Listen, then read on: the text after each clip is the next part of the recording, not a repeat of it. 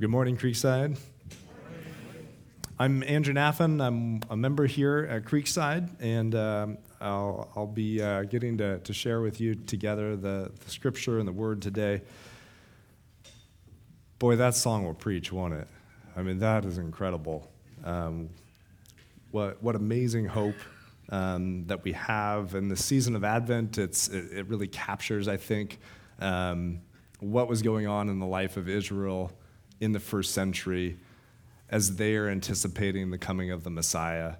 Um, that song does an amazing, amazing job of capturing that. Um, it's funny, even the, the little quick false start that we had there um, with the music almost captures what's going on at that time in Israel as well in a really neat way. That everybody's got this anticipation of something that's coming, and there were a few little false starts um, before Christ came as well um, in that time of waiting. We're going to be looking today at uh, Luke chapter 1, verses 67 through 79. and um, what we're going to be looking at is a song. We've been kind of over this Advent season looking at some of the songs that are there in the, the book of Luke um, at the beginning. And the song is given by Zechariah. Now, what's interesting about Zechariah is um, previous to this, an angel had visited him. He um, challenged the angel basically on his claims, on his promises that he was giving to Zechariah. And as a result, um, Gabriel, I think, was a little fed up at that point um, and said, You know what, you're going to be mute um, until this actually is fulfilled and this actually takes place.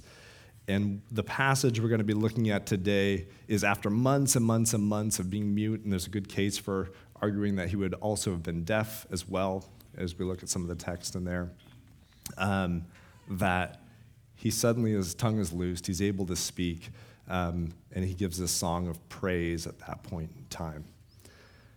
I've been identifying with Zechariah the last day or two in the sense of uh, I lost my voice kind of yesterday morning and uh, it's coming back a little bit right now, but uh, that, uh, that being mute, uh, I'm really identifying with him at the moment. So keep me in your prayers as I'm going through and I'm um, sharing the word today.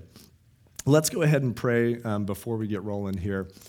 Heavenly Father, um, God, we just pray that your spirit would be here. Uh, we know that it is. We just uh, pray that you would work through your spirit. As we, as we read through your, your scripture here, Lord, through your word, we pray that you would um, open our eyes to the things that you are doing. Um, Father, that we would see you rightly, uh, we would see your Son, and uh, that our hope in him and what he has done and, and the things to come as well um, would just be strengthened as well. So uh, we pray that pray these things in Christ's name. Amen. All right. now, it's interesting. Um, I gave just a smidge of background there for Zechariah and what was kind of taking place. This song, when he gives it, um, the way that it kind of lays it out in Luke is that he's at his son's uh, naming ceremony and circumcision ceremony as well. Um, and there's a lot of people there. There's nothing that brings people together like a circumcision party, you know? Uh,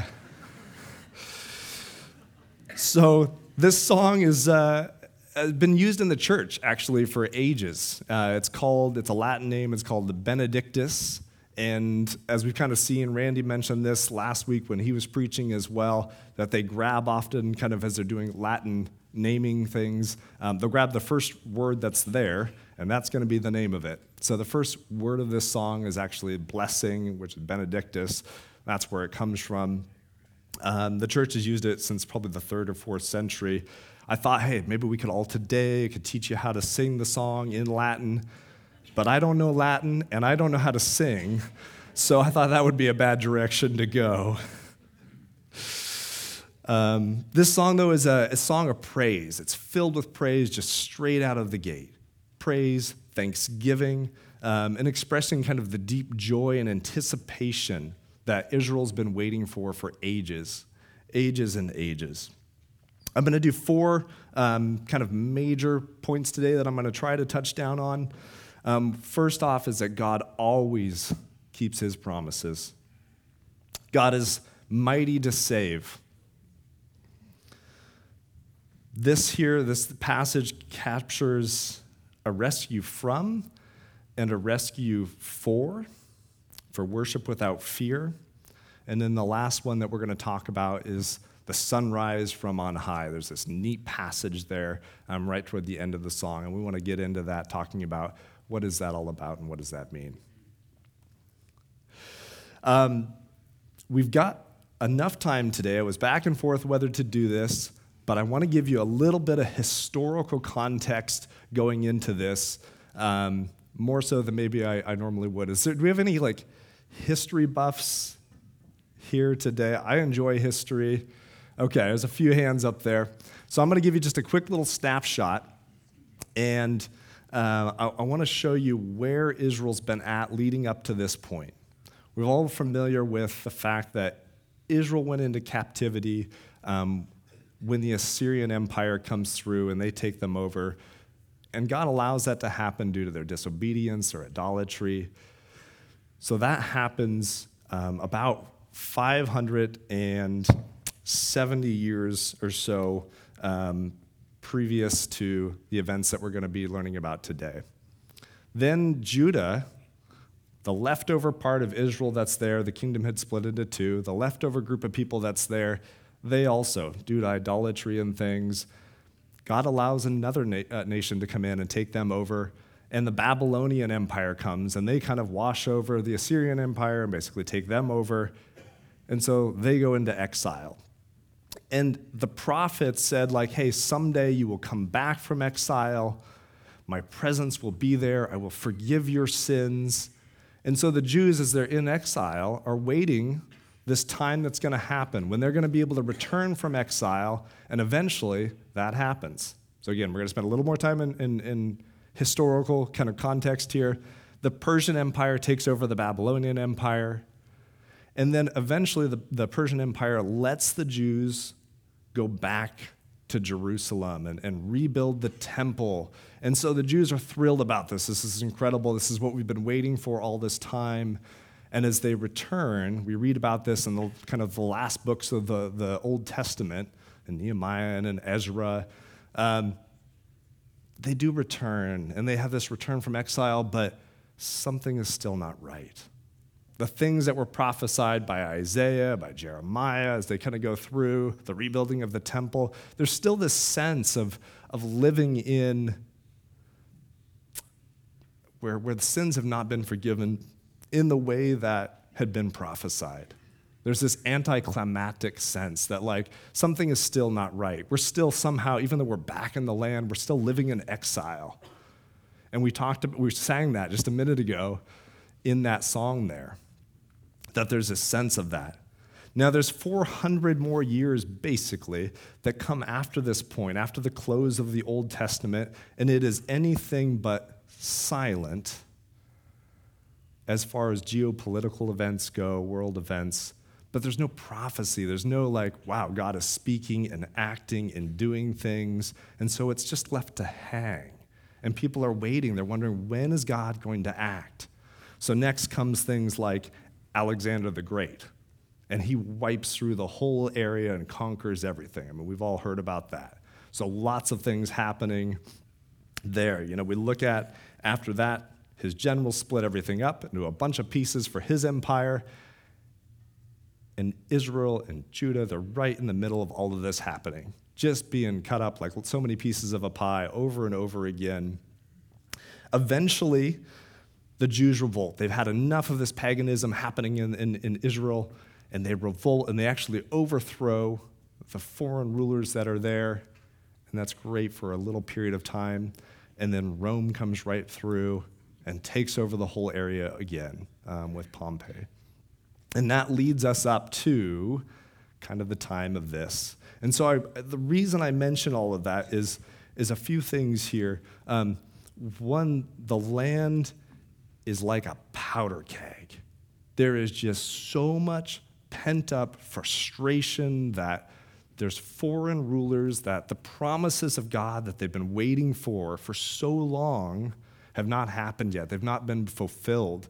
And there's been all these kind of misstarts as they've tried to bring the kingdom of God into play through their own power.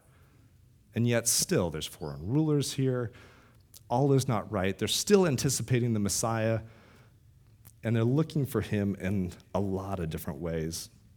I don't know if any of you have ever felt that way, where you feel like you read God's promises and you feel like God is being silent, that God has not acted, and you're waiting and waiting. When is this going to happen? And maybe you've tried your own ways of like putting into play and bringing God's promises into play um, in ways that are maybe not God's ways.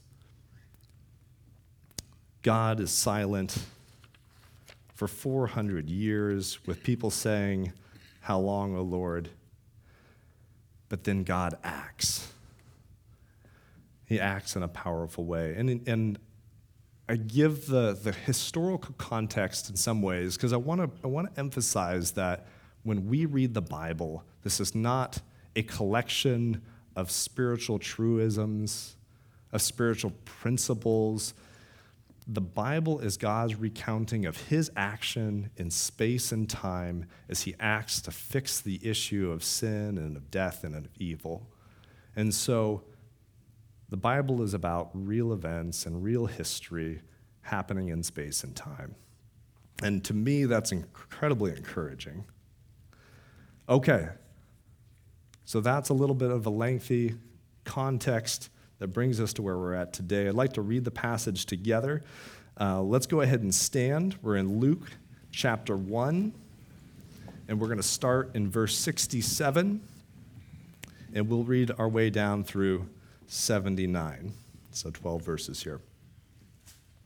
And his father Zechariah was filled with the Holy Spirit and prophesied, saying, Blessed be the Lord God of Israel, for he has visited and redeemed his people and has raised up a horn of salvation for us in the house of his servant David, as he spoke by the mouth of his holy prophets from of old, that we should be saved from our enemies and from the hand of all who hate us, to show the mercy promised to our fathers, and to remember his holy covenant, the oath that he swore to our father Abraham, to grant us that we, being delivered from the hand of our enemies, might serve him without fear in holiness and righteousness before him all our days.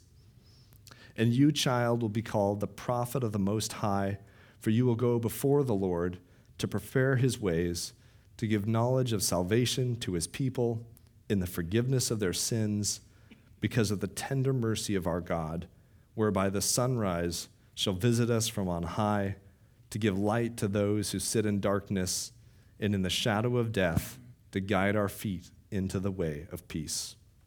This is the word of the Lord. You may be seated.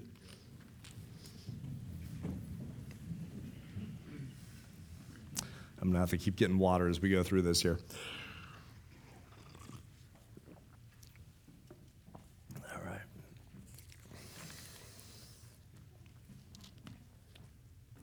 It's interesting um, in this passage.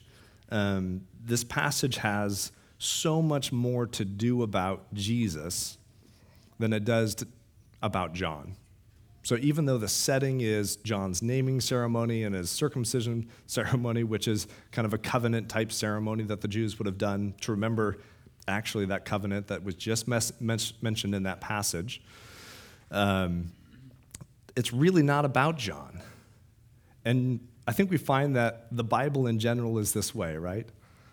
It's not about Noah so much. It's not about Samson so much. It's not about Jonah so much.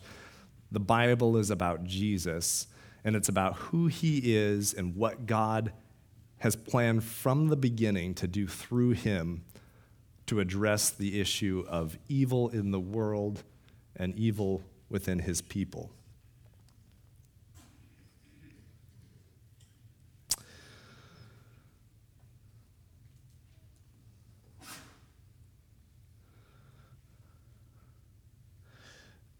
John, it's interesting, had this time of reflection, deep, deep reflection, which I think can be a, it can be a gift sometimes. Um, often the trials that God puts us through are nothing that we would ever choose. Um, if you asked, would we ever have wanted that to happen about some of the hardest times or most difficult things that have happened in our lives? I imagine most of you would say, no, I wish that had not happened. But the things that God taught me during that time, I wouldn't trade for anything. Um, we, uh, uh, we were at the men's breakfast uh, yesterday morning, and this kind of came up as this theme over and over again that uh, people were sharing just things that God had uh, allowed to happen in their lives um, and what God had taught them through these, these sorts of things. That God uses sometimes suffering um, for his purposes. And I think this happens with John. Similar to the way that Israel had been in silence for 400 years, John, there's a parallel here as well, where John has to sit in silence. And the first thing that he does is he, does, he responds in praise and worship um, when he really does see God.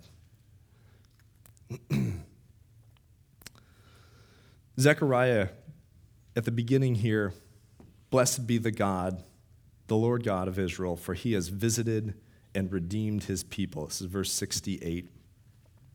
This is it. This is the thing that Israel has been waiting for all these ages, and Zechariah sees it. Now, it's interesting, we don't have more detail on this, but Mary, um, we were just you know, learning from last week, Mary comes and visits Zechariah's wife Elizabeth and stays with them. And you have to wonder, like, what were those conversations about?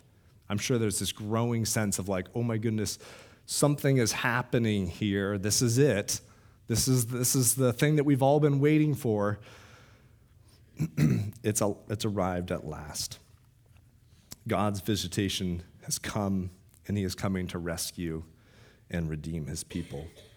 Now, sometimes I think our culture, whether it's through things like social media, Facebook, and things like that, you know, you look at everybody else and their perfect pictures and what they're doing and everything in their lives all put together. I think sometimes we ask ourselves, am I really worth it? Right? The culture challenges us. Are you really worth that over and over again in various ways?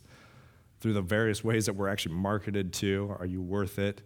If you buy these things, you will be when we look at the manger, that is God's definitive yes that you are.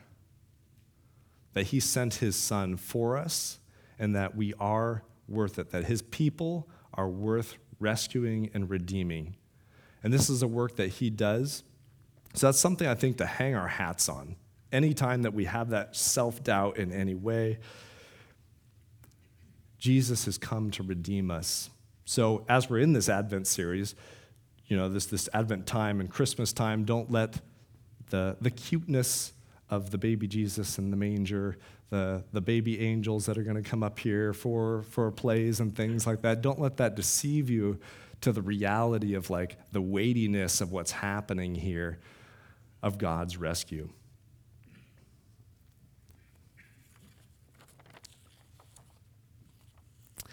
God is mighty to save. Let's look down at verses 69 here. It says, And he has raised up a horn of salvation for us in the house of his servant David, as he spoke by the mouth of his prophets from of old, that we should be saved from our enemies and from the hand of all who hate us. What is salvation? I mean, this word is used just all the time. We constantly hear it. Um, it's a very interesting word that's there. And I think up front, one of the things that we need to kind of like clear the air on is that it would not have meant then, and we need to be careful not to allow it to become to mean now, that salvation means going to heaven when you die that would not have been on Zechariah's radar, and we need to be very careful about the way that we use the term and understand the term, not to use it just in that sense. It's a much bigger term, much more robust. It's a Hebrew term that, that's used. Um, not to say that it does not include those things, but we need to be careful about minimizing the full power of what God is doing. Horn of salvation is another weird word, coupling these two together. This is a very Hebrew way of saying God's mighty deliverance. Uh, horn is you know, going to be the business end of a powerful animal and would often be used throughout the Old Testament over and over again to describe God's um, power in saving his people. And he would use it in terms often in kind of these regal, royal senses many times. So, as God would be describing his king, King David, he might be describing, or he might be com- describing the coming king. Um, we'll see verses in the Old Testament that use it in that way. Salvation is always going to be a rescue. You're being saved from something. my voice is on the fritz here just a little bit. All right. So, one of the things with salvation, with rescue, is that the initiative always comes from God's side.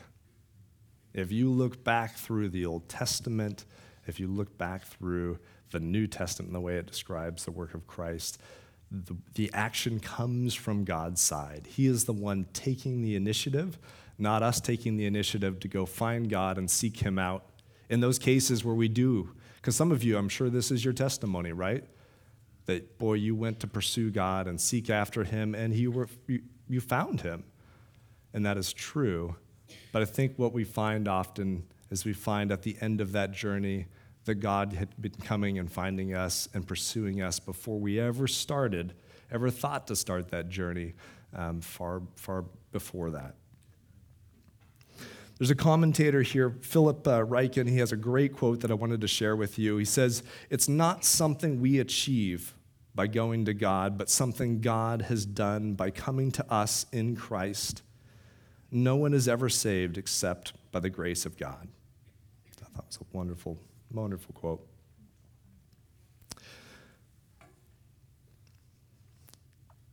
In verse 69, it talks about in the house of his servant David. Now, we've spent time as we were going um, earlier this year. We went through for Samuel, we spent some time talking about King David. We went through Psalm 23, and that was a, amazing study that actually applies in a lot of ways to this. But I want to like focus on that, that from the line of David there, from his servant David. If you look at 2 Samuel, we're going to go back to the Old Testament here for a minute. So we'll go to 2 Samuel chapter 7, verses 12 and 13. says, When your days are fulfilled, this is God speaking um, through the prophet Nathan, when your days are fulfilled and you lie down with your fathers, I will raise up your offspring after you, who shall come from your body, and I will establish his kingdom. And he shall build a house for my name. And that's temple building language there. Um, kings were known for building temples. He shall build a house for my name, and I will establish the throne of his kingdom forever. Jesus actually has an interesting line that he uses later um, toward the end of his ministries in Jerusalem, and they're looking at the great temple that was rebuilt there at that point in time. And Jesus says, basically, that he, this will be torn down and he'll rebuild it in three days, right? He's making an interesting allusion actually to temple building and that as the true king, that he, was, he is the true king that rebuilds the true temple, which is fascinating. So there's this looking forward to whoever the, from the line of David is going to be coming. Um, someday, the Messiah is going to have some connection with the line of David, that he will be the true king, and his kingdom isn't going to be a one and done. It's going to be something that when it shows up finally, when it finally happens, it'll go on and continue forever. And it won't be th- overthrown by Alexander the Great. It won't be overthrown thrown by Rome over and over again. And I think we'll see the different kind of kingdom that Jesus is setting up. Verse 71 says we're saved from our enemies and all who hate us. Who are these? Who are all who hate us? There's different answers here that would be given by people probably in the first century, but I imagine the one that would come quickest to mind would be Rome. Obviously, they're all over the place. You can't go anywhere without seeing pagan idolatry in the streets on every single corner, like systematic idolatry all the way through the whole country. This is on everybody's mind. Now, we have the benefit, in a way, of looking backwards through time and seeing that Jesus had something else in mind when he talks about who your enemies are. I'm not, I'm not uh, discounting that there is a physical reality to God's kingdom as well. There totally is, and that's part of why I started with the historical context. But there's a spiritual reality as well that Jesus really focuses in on that sin and evil and death, these spiritual realities, are really the enemies that have been plaguing the people of God all along. And the enemies are not always without, sometimes they are, but they're also within the people themselves. And we see this all the way through the Old Testament. So God is coming to address that as well. As Jesus addresses this issue that he has to keep talking about all the way through his enemies, uh, through, his uh, ministry. Who, who are your enemies? He talks about this a lot. Think about the Sermon on the Mount, where Jesus, when he talks about enemies, has a very different approach. He says, Love your enemies, pray for those who persecute you. He talks about, Blessed are the peacemakers and these things didn't make Jesus super popular. So, as Israel's reading, rescue us, deliver us from our enemies, uh, often they're, they're putting their hope in the wrong things there. There's a lot of expectations that around the type of Messiah that Jesus would be when he came to rescue them from their enemies. Um, and as time went on in Jesus' ministry, opposition rose more and more and more towards him for the messiahship that he was presenting them. It was not the Messiah that they had had in mind. The oppression that they had experienced over and over through the, the hundreds of years, Israel had in mind a very specific type of Messiah that they wanted to have come and it had to do with geopolitical rescue, power, overthrow.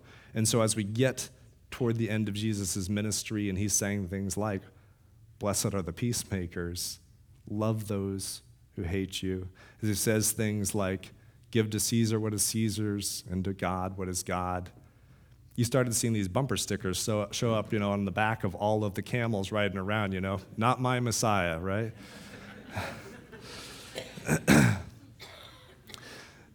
this is something we all have to be careful with, I think.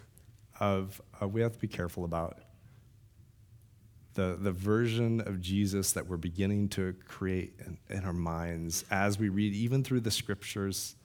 We have to be careful that we don't begin to redesign God in our own image, but that we allow, as we read the Bible, as we read the scripture, that we allow Jesus' challenging words that were challenging in the first century to the Jews of that day to challenge us as well and to let him be who he is and his, his incredible kingdom that he is in the process of bringing forth, that we allow that to challenge ourselves as we go as well.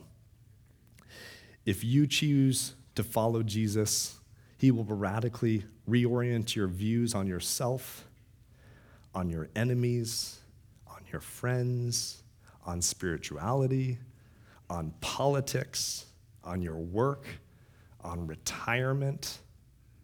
Jesus is coming and he has in his kingdom a view of restoration and rescue that I think is far different than anything that we would come up with on our own.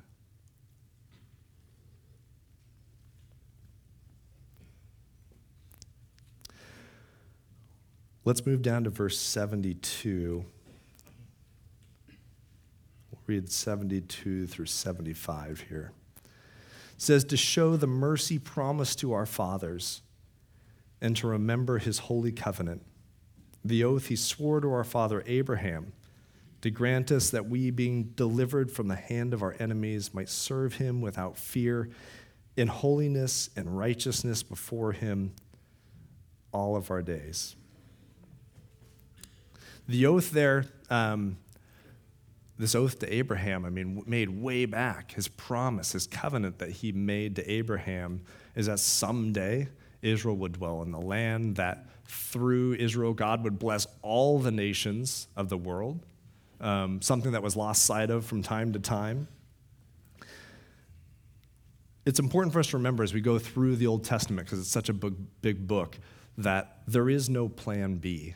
That God has been working one plan from the beginning, and that that plan is unfolding as time goes on. It's not often on our timeline we want God to act more quickly, um, and maybe you feel that today as you look forward to uh, the second coming, you know, when Christ comes again um, and puts kind of the finality on his plans there. The general resurrection happens and all things are renewed. But God is faithful to his commitments. He's always been faithful to his commitments. We see that. It's, it's one of the wonderful things about this time of Advent, Advent is reflecting on this every year, over and over and over again, remembering and calling back to the fact that God has been faithful, that he has decisively acted in Jesus. Salvation is a rescue from something, and we talked a little bit about that of sin and of death and of evil. But salvation is also a rescue for something as well. And we need to think about that time, uh, or that, that aspect of it, I think. Um, we see it in Zechariah here as he responds to God's salvation in his own life, as he becomes face to face to the reality of who God is, and his response is in worship.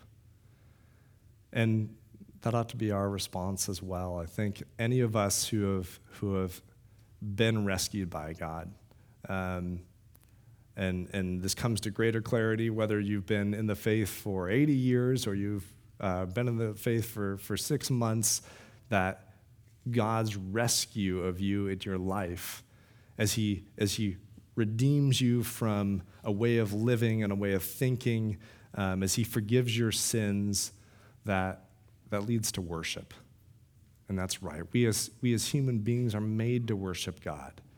It's not a forced thing, but when we begin to see who God is and see who, what He's rescuing us from within ourselves, we can't help but worship God, and that's good and right to do. And it's neat to see us every Sunday be able to do that together um, in a group setting like this, um, and to do that individually as well as we drive on our commutes to work and things like that, to be able to worship the Lord.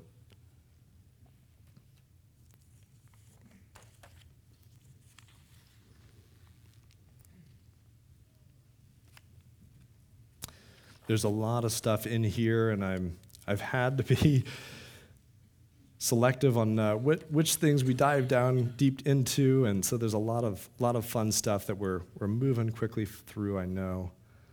Um, let's see here.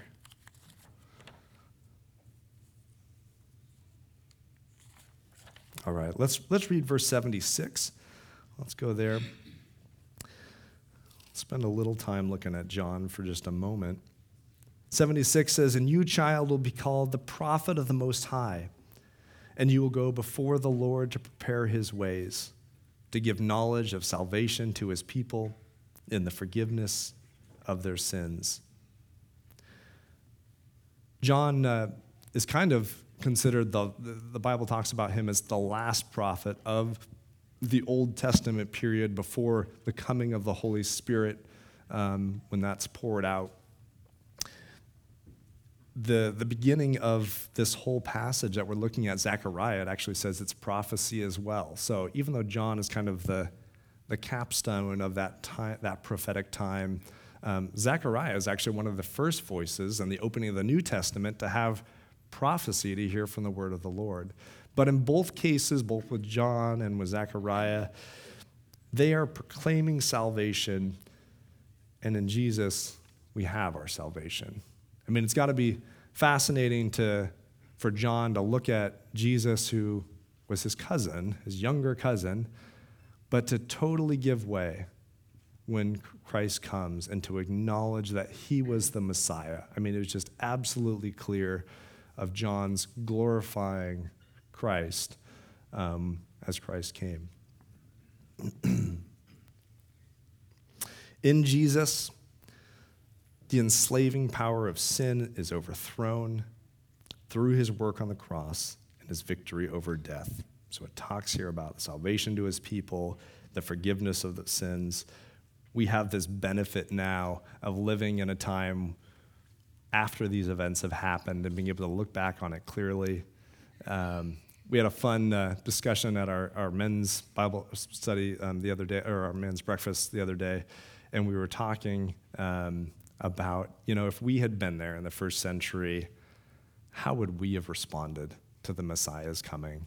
There's a good chance that we would have totally got this wrong, that we would have been had a very different view of who the Messiah ought to be, that we would have challenged Jesus' view of the Messiah potentially. Um, and, and I think we can be very grateful that we live in a time and an era um, where the Holy Spirit has come and that He has brought us to faith um, through His work, and that we get to look back on some of these events that have decisively happened through Jesus um, with, with this view. I think sometimes we long to be in the first century, to be right there where the action was at. Um, and I think sometimes we wouldn't be happy with what we asked for if we were, were actually in that moment. Let's look at Ephesians chapter 2, verses 1 through 10, as it talks about the salvation to his people and the forgiveness of sins. This is just such a wonderful passage that encapsulates so much of this. Ephesians chapter 2, verses 1, and I'll read a little ways through here. This is Paul writing um, to the church in Ephesus. And he says, You were dead in your trespasses and sins in which you once walked, following the course of this world, following the prince of the power of the air, the spirit that is now at work in the sons of disobedience, uh, among whom we all once lived, in the passions of our flesh carrying out the desires of the body and the mind, and were by nature children of wrath, like the rest of mankind. But God, being rich in mercy because of the great love with which He loves us, even when we were dead in our trans- trespasses, made us alive together with Christ. By grace you've been saved, and raised us up with Him, and seated us with Him in the heavenly places in Christ Jesus so that in the coming ages he might show the immeasurable riches of his grace and kindness towards us in Christ Jesus.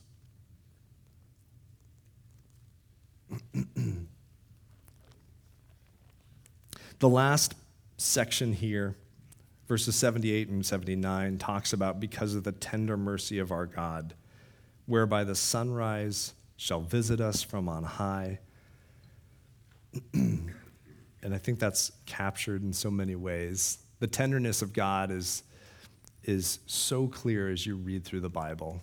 Um, even as you read through the Old Testament, you sometimes hear that challenge like, well, what about the God of the Old Testament? Read the Bible. In there, you cannot help as you read, especially as you read kind of quickly through it and you see the unfolding story beginning to happen, you know, happen book after book after book. The tenderness of God towards his people, the mercy that he shows is so, so clear. There's a consistency, a plan A all the way through. Verse 79 says, To give light to those who sit in darkness and in the shadow of death, to guide our feet into the way of peace. For those of you that were with us when we went through Psalm 23, we talked about walking through the shadow of death, right? The psalmist talks about that. And here he's touching on this again. He's alluding to the shadow of death and walking through that. Let's look at one last passage. We're going to go over to Isaiah.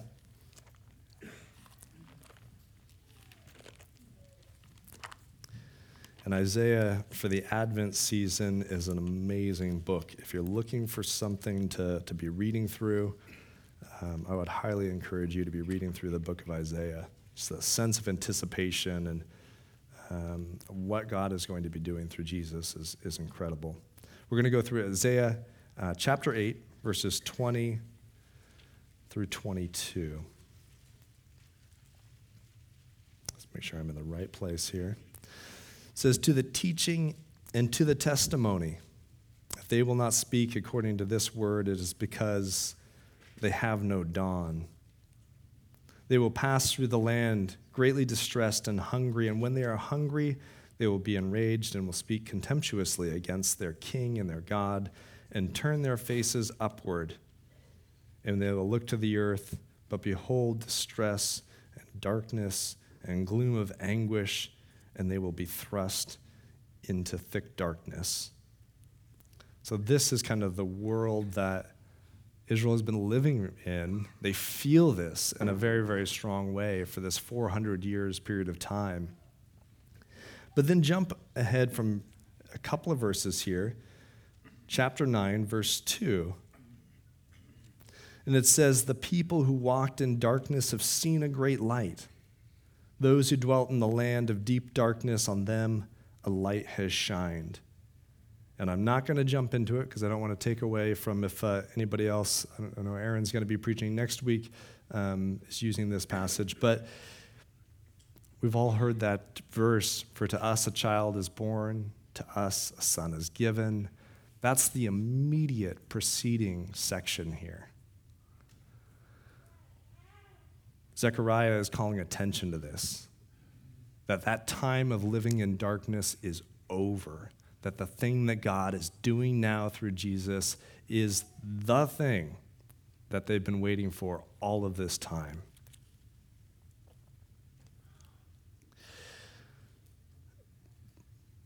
Go ahead and have the band come up here.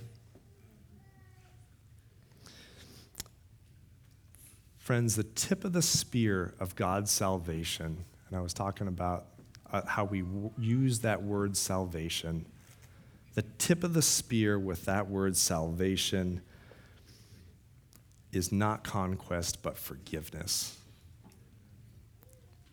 I hope that all of you who have encountered Jesus, that that has been your experience, and I think as you come to know the living Lord, it certainly will be. Sin and death and evil do not have the final say. God's forgiveness in Jesus has come. Your past sins don't define you, God's grace and His mercy do. And that's the gospel, right? That we're a bit of a wreck. And I think more so probably than we, we often realize. It's certainly true in my own life. As I, the further in in silence I reflect on my own life, the more of a wreck I realize that I am. But God's grace and His love is far greater than anything that I'd ever anticipated and ever could have hoped for. God is pursuing us with his mercy so that we will turn from sin and death and walk in the light of life. Jesus comes and he is relentless.